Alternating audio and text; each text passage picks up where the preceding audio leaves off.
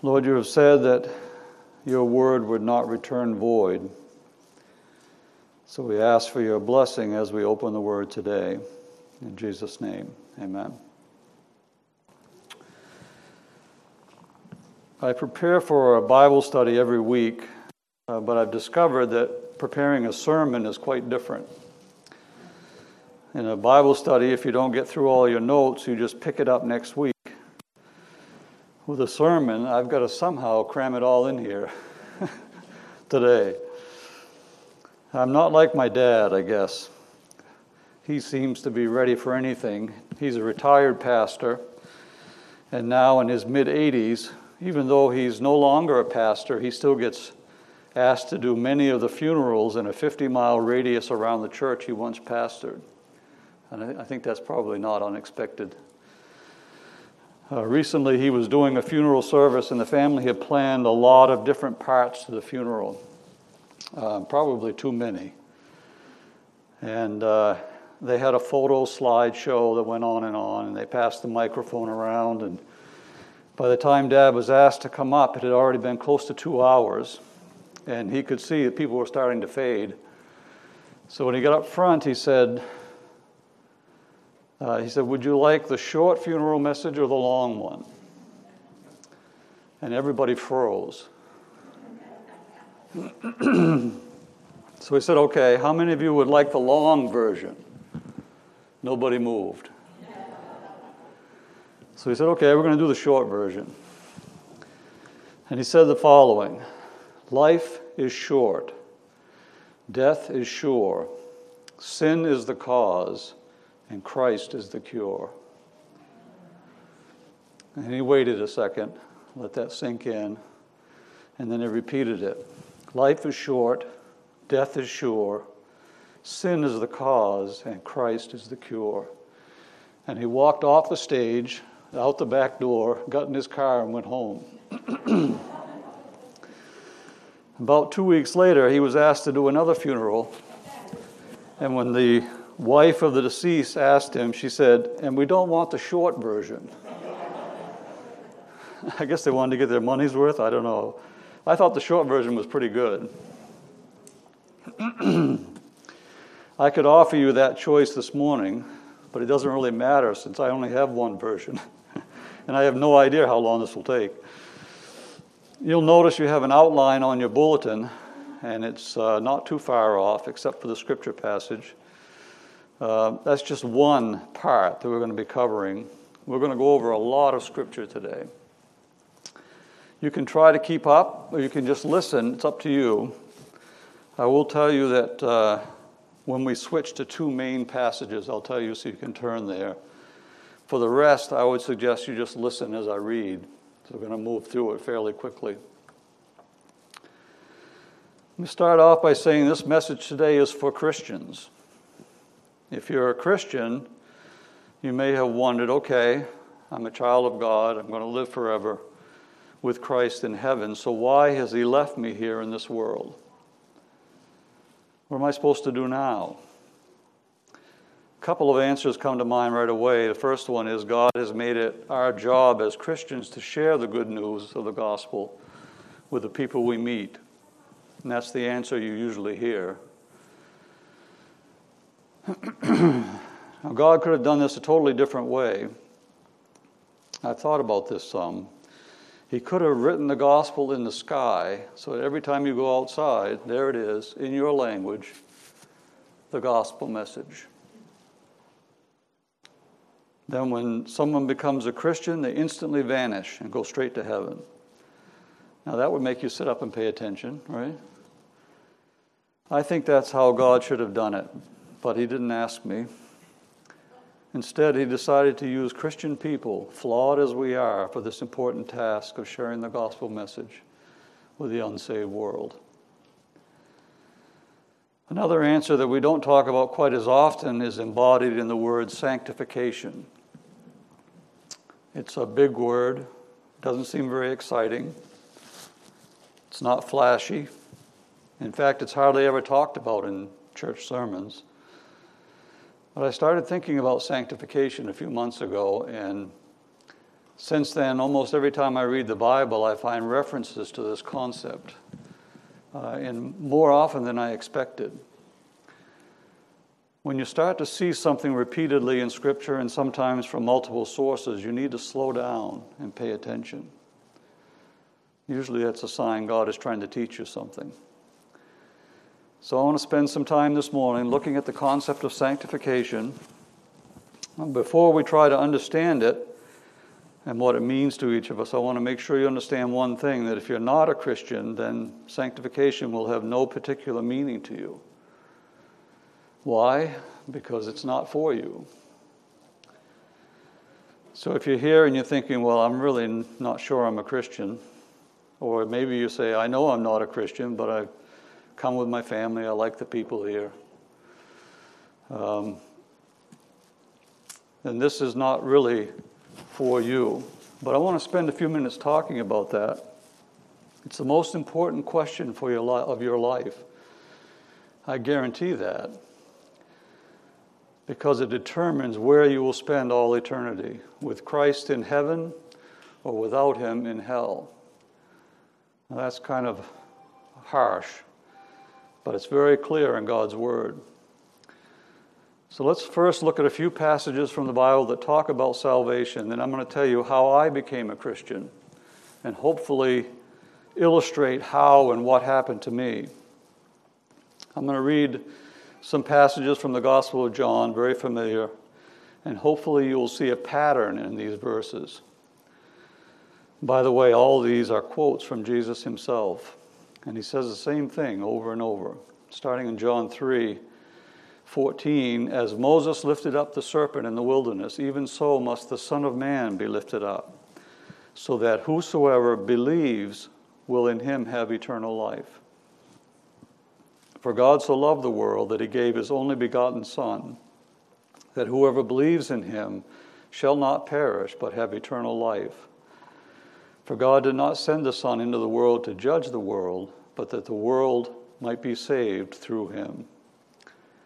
Then down to John 5 24. Truly, truly, I say to you, he who hears my word and believes him who sent me has eternal life and does not come into judgment, but is passed out of death into life. And then another chapter, John 6 and verse 40 For this is the will of my Father, that everyone who beholds the Son and believes in him will have eternal life, and I myself will raise him up on the last day. John records those quotes from Jesus, and now I'll read a passage from Romans chapter 10 from the Apostle Paul to the church in Rome. Starting in verse 8, but what does it say? The word is near you, in your mouth and in your heart. That is the word of faith which we are preaching. That if you confess with your mouth Jesus as Lord and believe in your heart that God raised him from the dead, you will be saved. For with the heart a person believes resulting in righteousness, and with the mouth he confesses, resulting in salvation. For the scripture says, Whoever believes in him will not be disappointed. Do you see the common thread in these passages? Those who believe in Jesus are saved. So now you may ask, how do I know if I'm really believe? Well, I'm going to tell you how I became a Christian. Each Christian here in this room has their own story how, how God met with them personally and gave them the faith to believe. Here's my story. I grew up in a Christian home. My father was the pastor of the Palermo Christian Church. And so our whole family was there in church whenever the doors were open. I can remember very well to this day at age seven on a Sunday after we got home from church, my father sat down with me in the living room and explained that Jesus was the Son of God, that he was sinless, that he died on the cross to pay for my sins, that he rose from the grave, and that he offered salvation to me if I believed that these things about him. I said, Yeah, I believe that. And I prayed and told God I believe that. My father said, Well, you're a Christian. Many of you may have a similar story. One of the best ways for you to know if you're truly a Christian or not is if God starts to transform your life Sometimes it's really easy to see that transformation, sometimes it's not. I remember hearing testimonies from people who were saved from lives of alcoholism or drug addiction, and their stories of transformation were amazing. And I used to think, as a teenager, I wish I had a testimony like that. So powerful. As I got older, I realized how blessed I am that I didn't have to go through that first before I found Christ. The problem for me at age seven was I didn't see a major transformation. Not that I was a bad kid, I was, I was just already doing everything Christians do. It's all I knew in my family. I went to church every week, Sunday morning, both Sunday school and church, Sunday night service, Wednesday evening prayer meeting, we were back, Friday evening youth group. I'd have to say there was no conscious change in my life at all that I was aware of. Now, skip ahead a few years. Uh, I left home at the age of 12 to work summers at a Bible camp in the town of Brooks, Maine, Camp Fairhaven. How many of you have heard of Camp Fairhaven? Quite a few. Now, at that time, uh, this was the best Christian camp in the state of Maine. I hear any rumbles in the crowd here? No? Though there may be some here who disagree with that. Uh, many in this part of the state think that Camp Berea was the best. I'd be happy to meet with you after to explain to explain why you're wrong, but uh, just kidding. At the age of 16, I was a camp counselor, and every summer Week by week, I shared the gospel with campers in my cabin. We had eight at a time. And many of them prayed a similar prayer that I did when I was seven. Interestingly enough, for years, the age group that I worked with was seven year olds. Um, the first camping week of every summer was called Training Week. Only counselors were there, no campers. And we spent the week working on getting everything ready for the next week when campers would arrive. Lots of cleaning, repairing. I'm sure all camps go through this, trying to get ready. And then at night, we would attend uh, sessions all together, the counselors, with special speakers who would come in and teach us, preparing for the summer. This was always a great week of getting to know the other counselors. Uh, Camp Fairhaven is located on opposite sides of Lake I'll, I'll pronounce it the way most people do Passagasawakiag. The Indians call it Pasagasawakiag. Um, see, I'm multilingual. So the boys were on one side, and the boys' counselors were called Uncle. Thus, I was Uncle Mark. And the girls were on the other side, and the lady counselors were called Miss. So, training week was also when we got to meet the lady counselors. Like I said, it was a great week. In fact, that is where Uncle Mark met Miss Chan. During that week, there was a counselor on the boys' side that I very quickly realized I didn't like. Did not like him. There was a falseness about him a holier than thou attitude that really rubbed me the wrong way. And one night there were several of us together in a cabin, and he said very casually, kind of like this Why don't we all read some scripture together? And it made me really angry.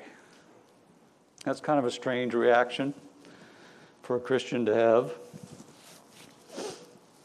And I got up and I left the cabin. And I stood outside in the dark under the stars in my anger, and God picked that time to get my attention. It's probably a time when I would least expect Him to speak to me. I was standing there, and a new thought came into my mind. It was like blinders fell off my eyes. And I said, Wait a minute.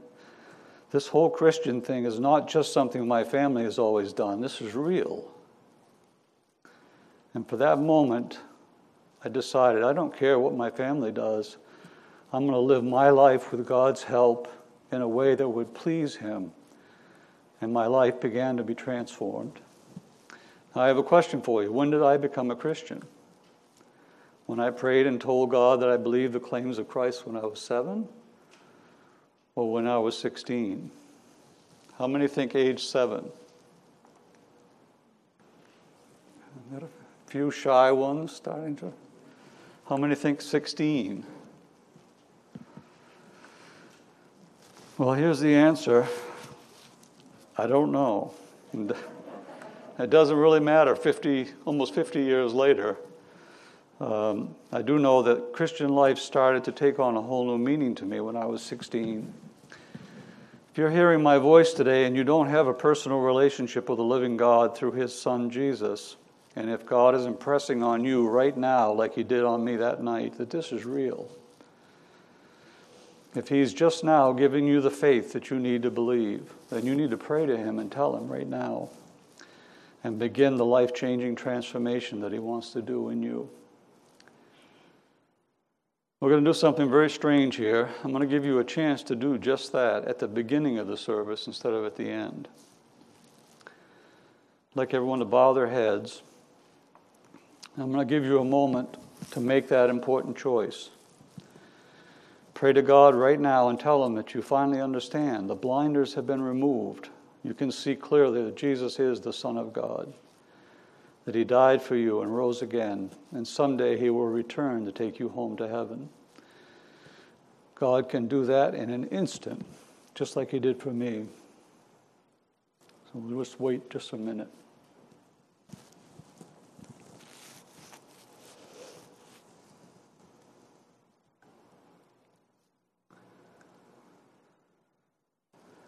If you've made that life changing decision this morning, I want you to let me know after the service so that we can pray for you and help you in any way that we can on your new journey. if you're listening at home today on Facebook, contact the church office. Let them know of your decision. Don't be shy about this. Every Christian here will be thrilled to hear it, and you will not believe what God wants to do for you in the rest of your life. Can open your eyes. and for now, for you that have just put your faith in Christ, sanctification will now have much more meaning to you. We'll start off with a definition. This is a, a, a real nice dictionary definition. Sanctification means the process of separating ourselves from the profane things of this world of concentrating and dedicating ourselves to God, and then purifying ourselves from sin through repentance and renunciation to renew our soul and cleanse our spirit. Now, that's kind of a long technical definition. It's actually correct, it's very accurate. Let me say it in a different way. Sanctification means that we are to be set apart from one thing and to another separate ourselves from one thing to another. Or another way to think of it is in Scripture, we're told to turn from sinful behavior and turn to holy living or becoming more and more like Jesus. That is our job after we become a follower of Christ. So that's the process of sanctification turning from and turning to. It's not a class you sign up for, and when you graduate in two weeks, now you're sanctified.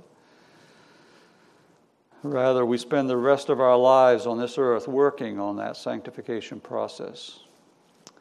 Romans 8:29 gives us the goal of sanctification. For those whom he foreknew, he also predestined to become conformed to the image of his son. That's the goal.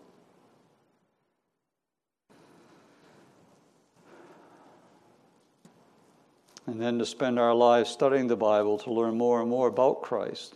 How else can we conform to Him if we don't know about Him? Our goal is to become holy as He is holy. Now, there are actually three states of sanctification. This is a little technical, but bear with me, it won't take long. There's the moment when we first become a Christian, when we're declared sanctified by God. Now, wait a minute, how can that be if we spend the rest of our lives working on our sanctification? the answer is that the moment we are saved, Jesus puts his righteousness on us like a coat. Think of putting on a coat of righteousness. So that if we died the next day after being saved, when God looks at us, he would see the righteousness of Christ and we would be welcomed into heaven. This is called positional sanctification. The thief on the cross next to Jesus is the best example of this. When he died that night, Jesus didn't say to him, I'm sorry, you definitely believed in me, but you just didn't have enough time to build up sanctification. No, what did he say? Today you will be with me in paradise. Because of his good works? He didn't have any. He was saved by his faith alone in Jesus, and that's all he had. Because of his faith, he had that coat of righteousness of Christ, and that was more than enough. So that is positional sanctification. That's the first kind. The second kind is the lifelong process of becoming holy as he is holy, and that's what we're going to focus on today. But there's also a third, and it happens when we die and we leave this world and we see Christ face to face then we will be like him, for we'll see him as he is. That is our final state of completed sanctification, which is called glorification. Okay, let's go back to the second kind, the lifelong process. How does this work? Titus 2:11 says, "For the grace of God has appeared, bringing salvation to all men." Verse 12, instructing us to deny ungodliness and worldly desires and to live sensibly, righteously, and godly in the present age. Verse 12 that I just read is a miniature snapshot of sanctification. We are to turn from ungodliness and worldly desires and turn to living sensibly, righteously, and godly in this present age. So that's a little example of sanctification in one verse.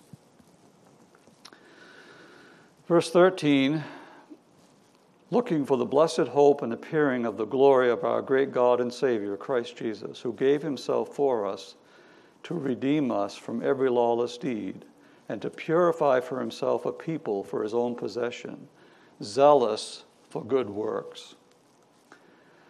Now, I want to pause right there for a moment. Verse 14 says that these people, these sanctified people, are zealous for good deeds. And some people are confused by this. Are good deeds somehow required as part of salvation? That's not a silly question. Vast majority of religions in the world are based on having to do good works to earn their way to heaven. According to the Bible, this is a pointless waste of time. We can never be good enough based on our own achievements of righteousness very important that you understand the proper relationship between salvation and good works. Ephesians 2 8 through 10 makes this very clear. Verse 8 For by grace you have been saved through faith. and that not of yourselves, it is the gift of God, not as a result of works, so that no one may boast. Now that makes it pretty clear, right? Saved by faith alone, no works involved. So, where do our good works come in? And that's verse 10, right after this. It says, For we are his workmanship. So, stop right there. We are his workmanship because we're saved by faith. Faith that God gives us. So, now that we're saved, what happens? I'll start again in verse 10. For we are his workmanship, created in Christ Jesus for good works, which God prepared beforehand so that we would walk in them. Salvation first, leading to good works. Must understand that. Your good works will never save you. Now, you can all turn in your Bibles to Colossians chapter 3. I think that's what it says in the, on your bulletin. Colossians chapter 3, we're going to start in verse 1. This passage is all about sanctification. Colossians 3, verse 1 Therefore, if you have been raised up with Christ, keep seeking the things above, where Christ is, seated at the right hand of God. Set your mind on the things above, not on the things on the earth. That verse right there, that is sanctification. Set your mind on things above, not on the things on the earth. For you have died, and your life is hidden with Christ in God.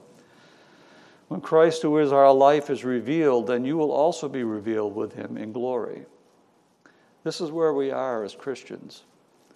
We died in Christ, we were raised up in Christ, we will be revealed with Christ in glory.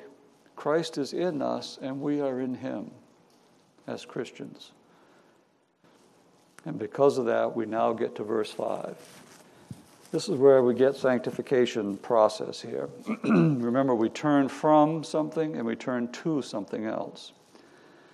The next three verses give us a list of what we're to turn away from. Therefore, consider the members of your earthly body as dead to immorality, impurity, passion, evil desire, and greed, which amounts to idolatry. For it is because of these things that the wrath of God will come upon the sons of disobedience. And in them you also once walked when you were living in them. All of us as Christians know about these sins. Many of them were our sins before we were saved. Now the list continues. Verse 8 But now you also put them all aside anger, wrath, malice, slander abusive speech from your mouth. Do not lie to one another. Okay, let's stop right there. This is, this is tough. How can I turn away from all these sins? The next two verses are the hinge between this bad list, things that we are to avoid, and then what we are to turn to. The last part of verse 9 says, Since you laid aside the old self with its evil practices, and have put on the new self, who is being renewed to a true knowledge according to the image of the one who created him. A renewal in which there is no distinction between Greek and Jew, circumcised and uncircumcised, barbarian, Scythian, slave and free man, but Christ is all and in all. Great verses. And because of those verses, we now get to verse 12. So, as those who have been chosen of God, holy and beloved, Put on a heart of compassion, kindness, humility, gentleness, and patience, bearing with one another, forgiving each other, whoever has a complaint against anyone, just as the Lord forgave you, so also should you. And beyond all these, put on love, which is the perfect bond of unity. Let the peace of Christ rule in your hearts, to which indeed you were called in one body, and be thankful. Let the word of Christ richly dwell within you with all wisdom, teaching and admonishing one another with hymns, psalms, spiritual songs, singing with thankfulness in your hearts to God. Kind of sounds like going to church, doesn't it? That last verse. Whatever you do in word or deed, do all in the name of the Lord Jesus, giving thanks through him to God the Father. That is an amazing set of two different lists. How are we going to how are we doing at turning from sinful lifestyles that are mentioned here? Specific sins that were mentioned. How about the list of holy lifestyle choices? How am I doing? How are you doing? At this point, you may be thinking, this is very difficult. I don't know how I can do it. And the answer is in our own strength, I can't do it, not the way God wants me to. Turn now in your Bibles to Galatians chapter 5. And I had intended to go through this whole passage because it gives another beautiful set of two lists what to turn from and what to turn to. But I realized we'd be here till supper time if I keep going. So um, I just want to catch the first couple of verses Galatians 5:16 says, "But I say, walk by the Spirit, and you will not carry out the desire of the flesh. That's the answer. Everyone who is a Christian has the Holy Spirit living within them to help them in this process of sanctification. And then verse 17 is interesting. I've got this verse wrong my whole life. For the flesh sets its desire against the Spirit, and the Spirit against the flesh. For these are in opposition to one another, so that you may not do the things that you please. I've always recognized the battle going on here, but when it says you don't do the things you please, I always thought, yeah, I'm not doing what God wants me to do. I, I keep failing. It's really the opposite. Because of that battle going on and the power of the Spirit, I don't do what I please, which is not the good things. What I would want to do is what in my flesh I want to do, the sinful things. I don't have to do those.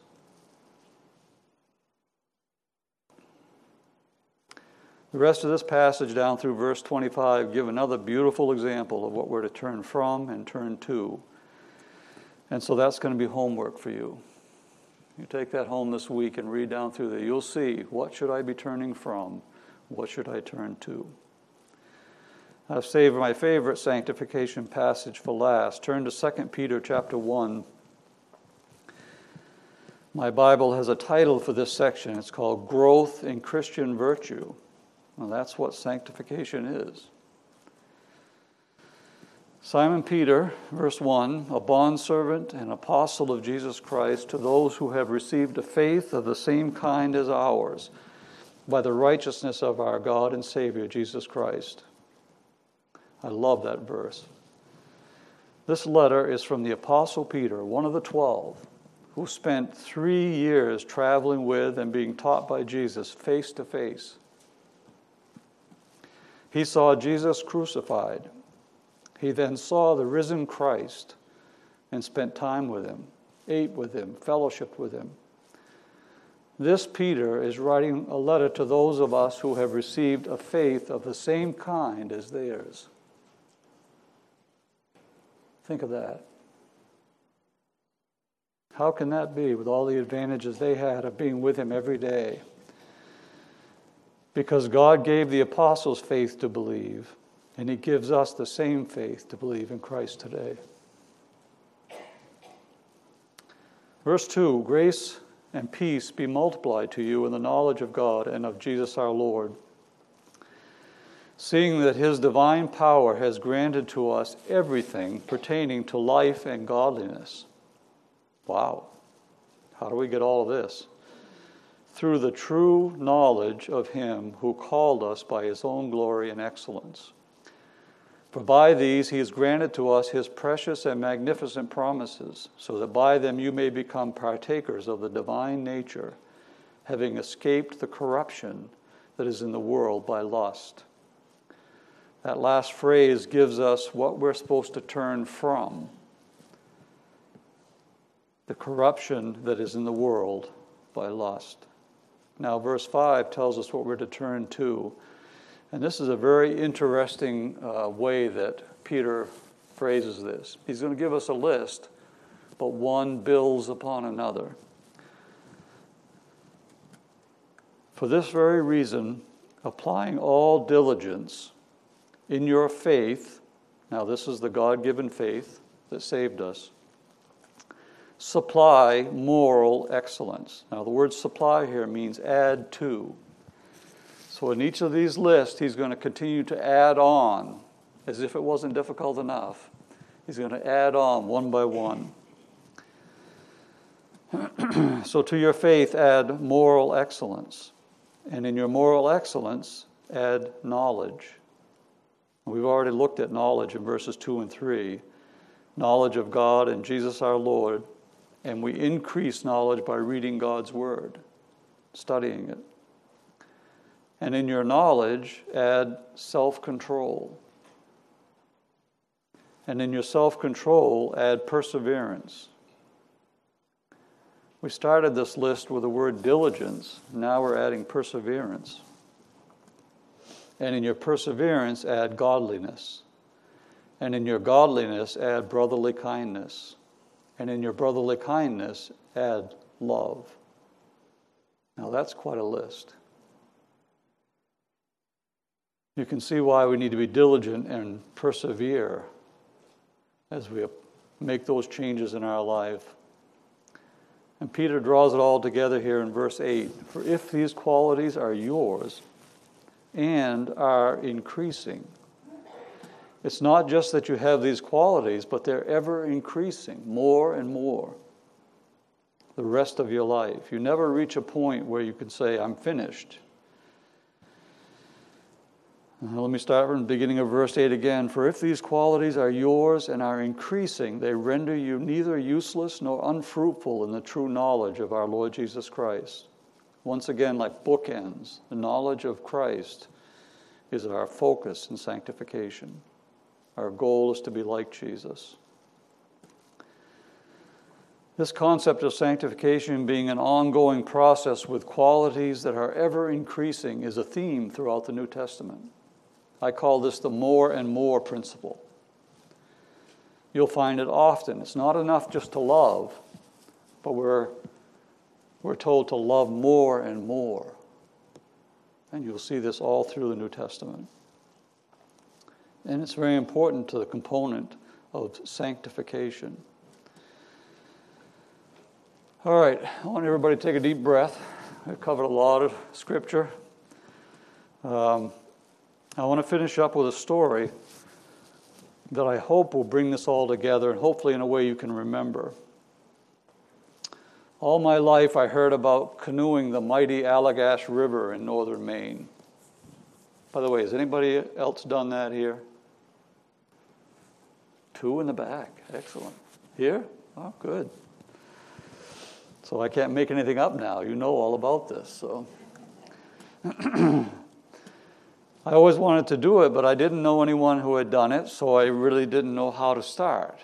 And a few years ago, I found out that right here in our church was an Allagash expert, Mr. Dave Hubley. So I started to meet with Dave to understand what the trip was like and how to prepare for it. He told me everything I needed to know, some things I didn't want to know. Uh, he told me which campsites were the best, which ones to avoid, and why.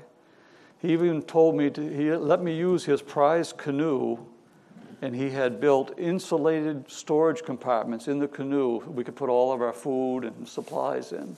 Fantastic. He even wrote notes that I took with me so I could refer to them on the trip. It was kind of like having the Allagash Bible as a resource on this trip. Dave's advice on how to navigate the river, just like we have God's Word and the Holy Spirit to guide us in our life of sanctification. Now, I hope Dave is not listening today because if he hears that he's been compared to the Bible or the Holy Spirit, I'll never hear the end of it. Uh, so you probably shouldn't tell him. Now, the Allagash trip is not for the faint of heart, it's a dangerous trip. One of the things you realize out there fairly quickly is that if you get hurt, there is no one to come and save you. You've got to get out on your own. My two sons and my son in law and I made the 90 mile trip, and we only saw one other group of people in four days. So you are alone out there. Also, the river is filled with sharp rocks and violent sections of fast water, and you have to learn which way to turn your canoe in a split second, or you'll be smashed on a rock, possibly thrown into the icy waters. If that isn't bad enough, about two thirds of the way, you reach the mighty waterfall where the river drops through a tangle of huge, sharp boulders, 40 feet, and you can hear it in the distance from far away. You, you fear the waterfall long before you get to it because you can hear it. A canoe that gets too close and gets caught in the rush of water going over the falls will not end up in one piece. Now, this morning, I want you to think about canoeing the 90 miles of the Allagash Waterway as being like living the Christian life. I want you to think of all those rocks down the entire 90 miles of river as being the sinful life choices that we've read about in these sections this morning. We need to be diligent and constantly aware of where they are so we can turn from them And as we turn away from them, we turn to smooth water. And that represents the lists of godly lifestyle choices that we read. Choices that lead to holiness, which is what we're called to follow. There's another concept you may have heard of, and it's let go and let God. Anybody heard that? Uh, the idea is just to sit back and let God do all the work in my life. We don't have to do anything. How well do you think that will work on the Allagash River of my sanctification process? Not too good. It reminds me when we were within sight of the end of the Allagash River, where it flows into the St. John, we were literally a half mile from the end of our trip. We had not tipped over a canoe in 89 and a half miles of river. At this point, the river was wide, maybe 300 feet. Both sides were smooth and fast, with no white water. But right in the middle was a thrash of white water and visible rocks. And I remember seeing Dan and Jordan, Jordan's in the back there, zipping down the right hand side, smooth as could be. And Joe and I were looking at that mess in the middle, and we both saw at the same time hey, right through the middle of those rocks and whitewater is a smooth bulge of fast water. Let's just shoot right through the middle. And so we did. Right in the middle of that smooth bulge of rushing water, just under the surface, was a giant boulder. We slammed into it. Instantly, we turned sideways and were thrown into the water. We had relaxed for just a moment and stopped turning away from the rocks, and we paid a price for that. With that picture in your mind, I want you to think about pushing out into the beginning of the Allagash River waterway with 90 miles to go ahead of you and setting your paddle down on the bottom of the canoe and leaning back with your hands behind your head, maybe close your eyes and feel the warm sun. I'm just going to let go and let God. What do you think would happen in that journey down the Allagash with your paddle on the floor? Scares me to think about it. I don't know how long you've been a Christian, but I would ask the question how is your journey of sanctification going? How are you doing reading your guidebook? How can we emulate the life of Christ if we aren't learning more about him? I want to encourage you this morning to take up the challenge of the lifelong process of sanctification. Are you drifting down your spiritual Allagash right now, bumping into one rock after another. Pick up your paddle and get to work today. Bow in prayer. Father, thank you for we don't have to make this journey without a guide.